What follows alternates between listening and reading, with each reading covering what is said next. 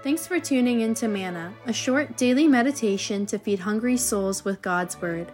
These episodes were prepared by ordained ministers for a radio broadcast called Voice of the Church and are now republished by the Reformed Perspective Foundation, a Canadian charity that applies biblical truth to the issues of our time. Here's today's serving. Good day and welcome to Voice of the Church. This month we'll be studying the book of James, and my name is Pastor Greg Bylsma. I'll be bringing God's Word to you as we work our way through this wonderful epistle. In each epistle that God writes, He has a purpose for us. In the book of James, James helps the church understand how God is at work in the midst of trial. As an individual, I enjoy going for the odd run, and I found in times past that my running times weren't getting much faster. I wasn't as quick as I used to be. And a friend of mine who's a running coach said he knew the secret for how to get my times faster. Intrigued, I asked him, what is it? How do I run faster? And his answer was this, move your feet quicker. Yeah, that, that was the answer. And in the end, it actually did benefit. I realized one of the reasons I didn't run quite so fast was simply because I refused to push.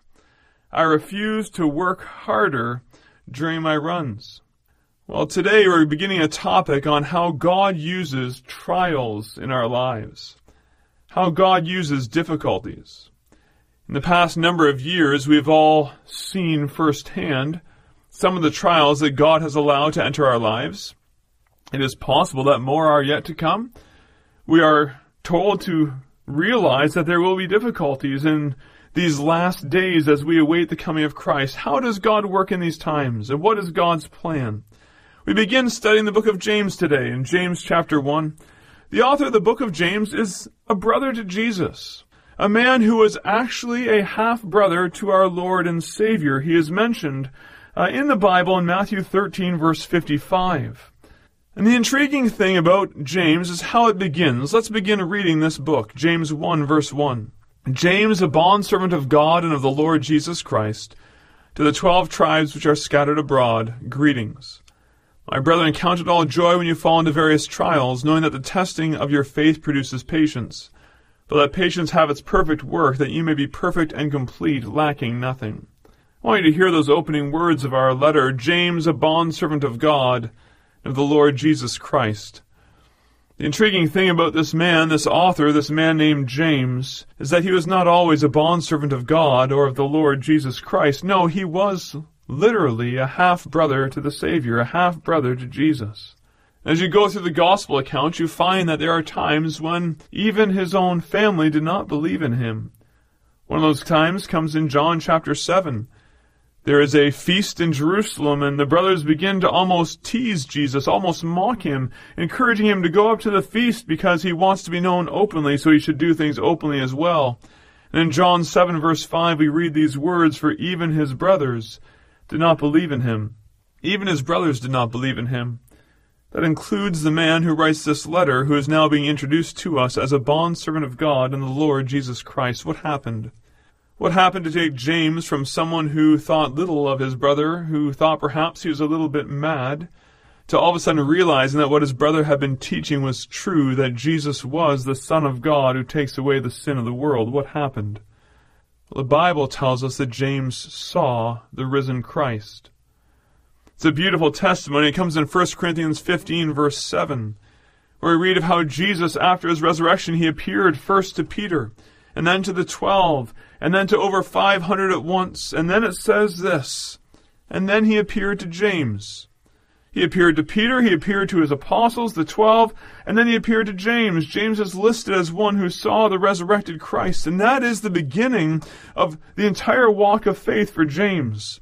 That is why he is now writing to us a letter to tell us how to handle trials, how God uses trials in the lives of his people, and that's where you and I need to begin.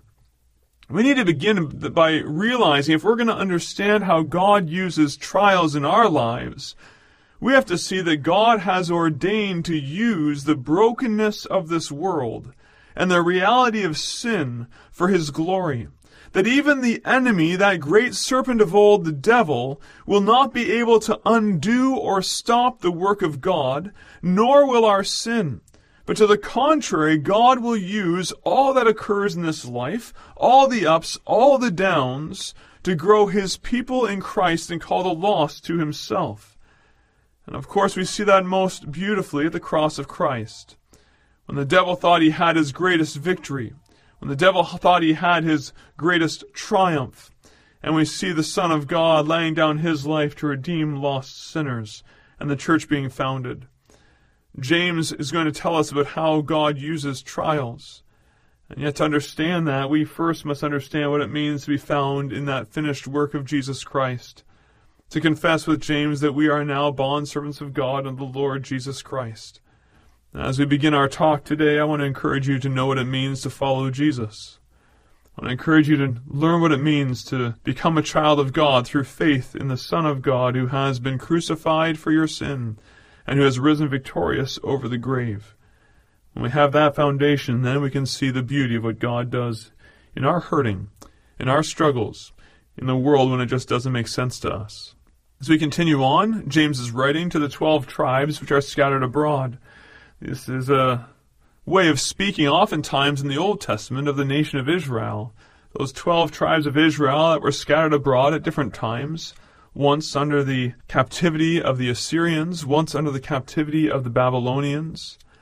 These twelve tribes had been God's people, and due to their sin, they had been tossed out of the promised land. They had been sent to all corners of the earth. And now James is taking that same language, that same concept, and he's applying it not first and foremost to the Jews, not first and foremost to the nation of Israel. But he's applying it to the people of God. I want you to notice right here that God in His sovereign plan sometimes allows His people to be scattered. the beginning of Acts chapter 8, uh, Luke writes for us these words At that time a great persecution arose against the church, which was at Jerusalem.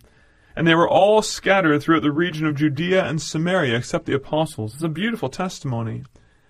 It comes after the death of Stephen, the first Christian martyr. It's a reminder that as the church begins and as the witness of the gospel goes forward, it met with conflict from the very beginning. And as a result, the church, those who testified, those who found their life in Christ, those who loved Jesus, because of their love for Christ, because of the opposition of the enemy, they were scattered. They were separated. They were turned aside. In the two years that have passed of COVID, all of us have experienced different levels of scattering, different levels of being separated from brothers and sisters in the Lord who we find encouragement from and strength from and share fellowship with. Whatever the trial God allows us to face, this is in the sovereign hand of an almighty God. And God continues to speak to His church and use His church and have plans for His people. And we see that right off the beginning in the book of James. Let's delve a little more deeply then into the opening words of this chapter before us, as we've had the inscription of seeing who is writing, as we've seen who he's writing to, and recognize the idea of trial from the very beginning. James launches into this as his first topic and focus of this book. In fact, the idea comes through in many ways. He says, My brethren, count it all joy when you fall into various trials as you go through the book of James, James will address many different situations. He'll address the idea of temptation that we'll hit later this month. The idea of the trial of finding ourselves tempted either by our own sinful nature, our own sinful thoughts, or tempted by living in a world that simply constantly plays to that which is evil. I don't know if you've noticed more in the passing years of how our world has embraced increasingly a understanding of life that denies the scriptures and fights against what God says is true. If you're listening to this station today, if you're hearing this message, and you are watching the world around you change in ways you don't understand, I'll, I'll let you know the secret. They are fighting against a holy God. And therefore there is increased trouble, increased difficulty in the world. James says one of these trials can be temptation that you are encouraged to do what is evil, encouraged to do what is wrong. That's one of the trials James will hit. He'll hit the idea of oppression. He'll hit the idea of discrimination, partiality between rich and poor, and how the rich may drag Christians and the poor themselves into court. He'll hit concepts of slander when someone speaks against you behind your back and says things that are not true. He'll hit the idea of how we can become lovers of worldly things, pursuing our treasure as if this world is all there is and forgetting that God has made us for something far greater. He'll hit that concept as a trial. He'll hit the idea of sickness. In the last couple of years, I'm sure we've all seen something of sickness. We had a dear member of our church, a godly Christian man, blessed to reach retirement age and in God's sovereign plan face cancer that took his life within five or six months.